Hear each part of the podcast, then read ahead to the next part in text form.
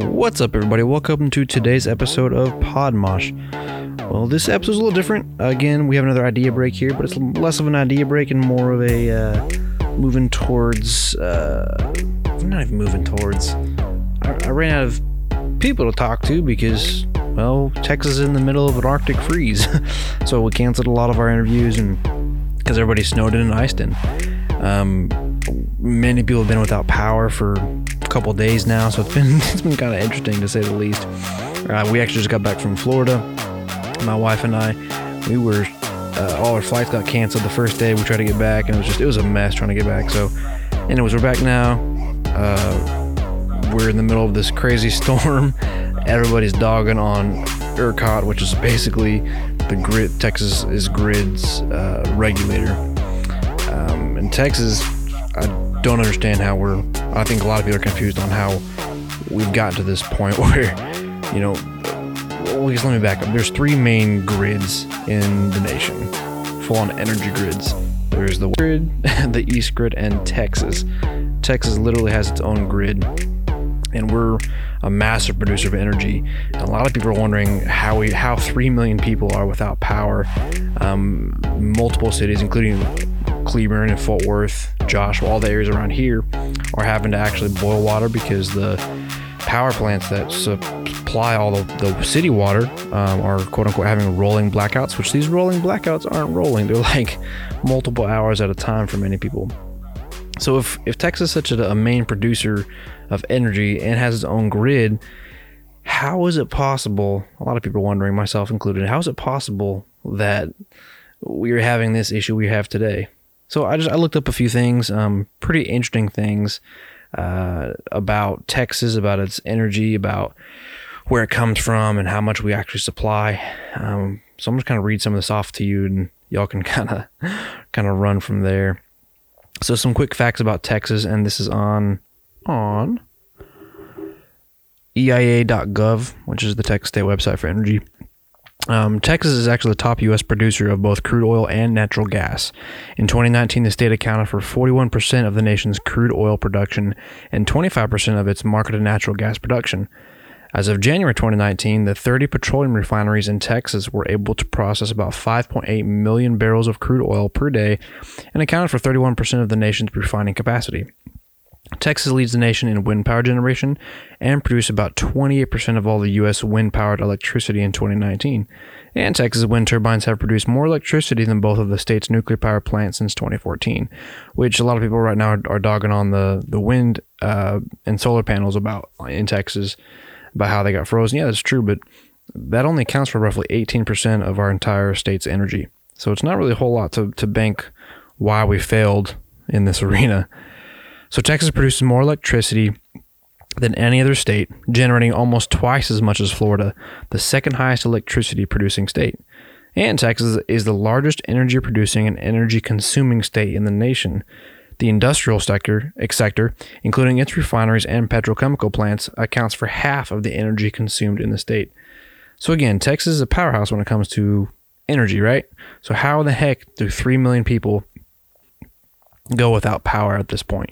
We I think everybody if you live in the state of Texas, everybody is either in this spot or they have people who they know are in this spot where there's no water and all our pipes are frozen. We have power, but our pipes are frozen. Um, so again, if Texas is so amazing and has its own entire grid, how in the heck are we in this situation? So I looked up a few different articles, kind of explaining some of this um, on our power grid and so on and so forth. So one one article on Forbes actually ex- talks about the perils of attempting to electrify everything. You know why we shouldn't electrify everything is for this very reason right here. Um, but in reality, it's really just from all the research I've done, it's really just the power plants that create energy are frozen. Um, they're not because Texas is its own grid and its own entire energy provider um, or producer, excuse me. It's its own pr- producer. All the plants that create our energy aren't required to adhere to all these uh, to the national and federal regulations of protecting pipes and keeping the pipes indoors and keeping all the things that create energy indoors, protecting it from the elements. So really, it's like, for instance, I didn't uh, the, the pipes underneath my house aren't um I don't uh, they're they're just what's it called? The PVC sorry they're just PVC pipes. Um, they're not the flex pipes. And one of my buddies was telling me about that. So that they don't expand with the weather. So if something freezes the water will freeze inside them and break my pipes. Now if I bought better pipes that actually expand it can actually flex with the change in temperature then I'm not gonna have broken pipes. That's basically what happened with all the power plants in the state. All the power plants are pretty much frozen.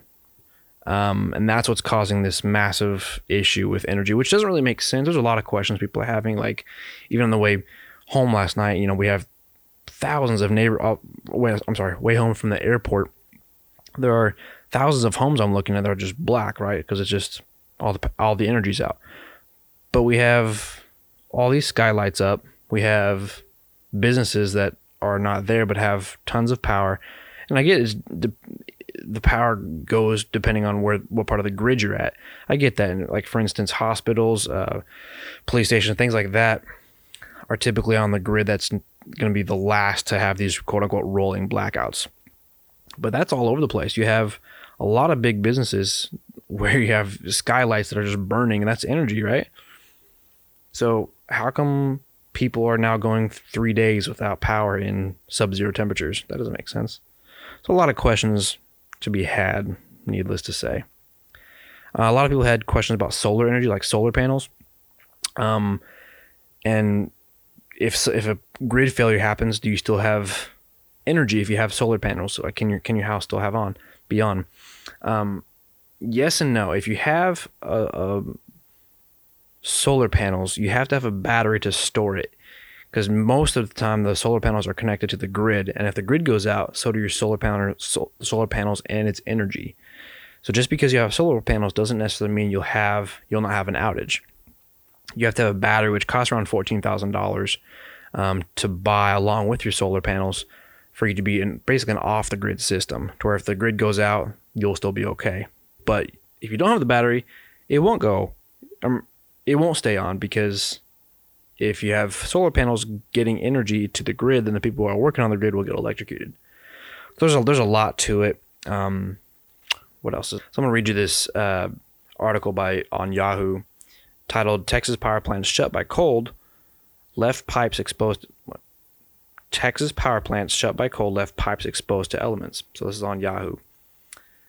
Um, Texas blackouts triggered by frozen power infrastructure have left many wondering why the state's electricity generators weren't prepared for the cold.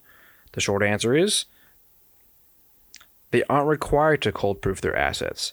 While generators in chillier regions are typically compelled by federal or state rules to protect their plants from the elements, Texas plants can leave their pipes, valves, and pressure gauges exposed. It's cheaper that way, and because it's we have our own grid, we're not required by federal regulations.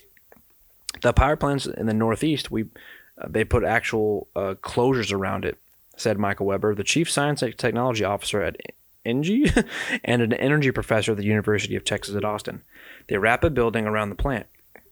While Texas grid operator has called for generators to winterize their facilities after 2011 cold snap also led to blackouts, it can't force the companies to do so said Adrian Shelley, Texas officer director of the advocacy group Public Citizen. So basically, what that's saying is, back in 2010, 2011, when there was a there was all those massive blackouts um, in Texas and other states, uh, a review came in by a federal review came in and said, "Hey, this is what you have to do for, for this not to occur again."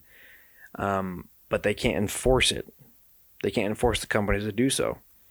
And so the companies didn't because it's cheaper and they save money. And now we have 3 million people without power. It's uh, awesome.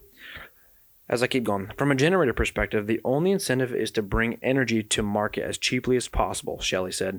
Those sorts of investments aren't recouped in any other way but by selling energy. More than 45 gigawatts of Texas's electricity capacity has been shut off this week, in many cases because the instrumentation froze over, according to the state's grid operator.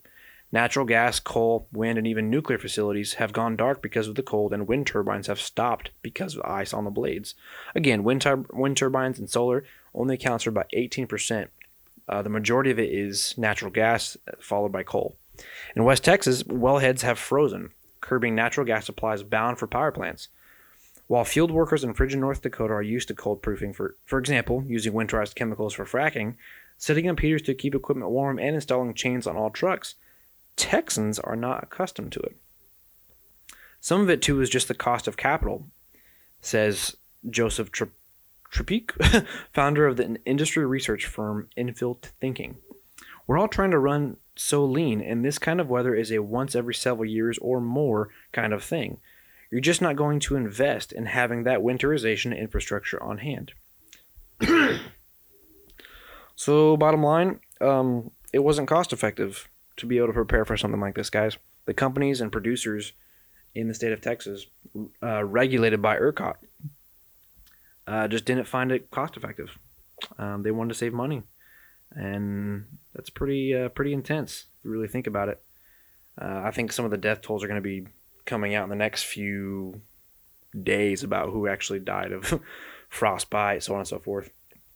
And maybe this will actually change something. Who knows?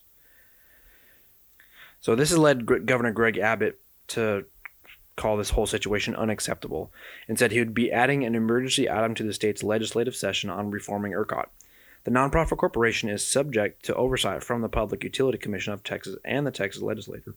Mm-hmm. and then one paragraph says, according to Ray, if plants operate for too long in too extreme conditions, it could be too costly to operate as well as cause damage to the equipment, which could further exacerbate the outages for longer periods of time. So maybe it was just that. I don't know. Unfortunately, there just wasn't enough planning. Um, even though we've been this, through the situation before, um, the the people up top just did not plan for this, and uh, even though we knew it would probably happen again, it has happened before and for Texas to be able to be such a massive supplier to the rest of the country and not be able to take care of his own, that's that's pretty pretty messed up. Again, we we lead in wind power generation and we produce 28% of all the US wind powered electricity in 2019. uh, we accounted for just Texas accounted for 41% of the nation's crude oil production and 25% of its marketed natural gas production. So, y'all stay safe, man. Um, stay warm. Hopefully, things will change in the future. Um, we'll get through this like everything else, right? Just, we'll get it. We'll get her done. So, different, definitely a different type of uh, podcast today but that's fine. You know, we're going through a really weird time. And uh, we'll catch you next week with some really cool guests. Thanks, guys.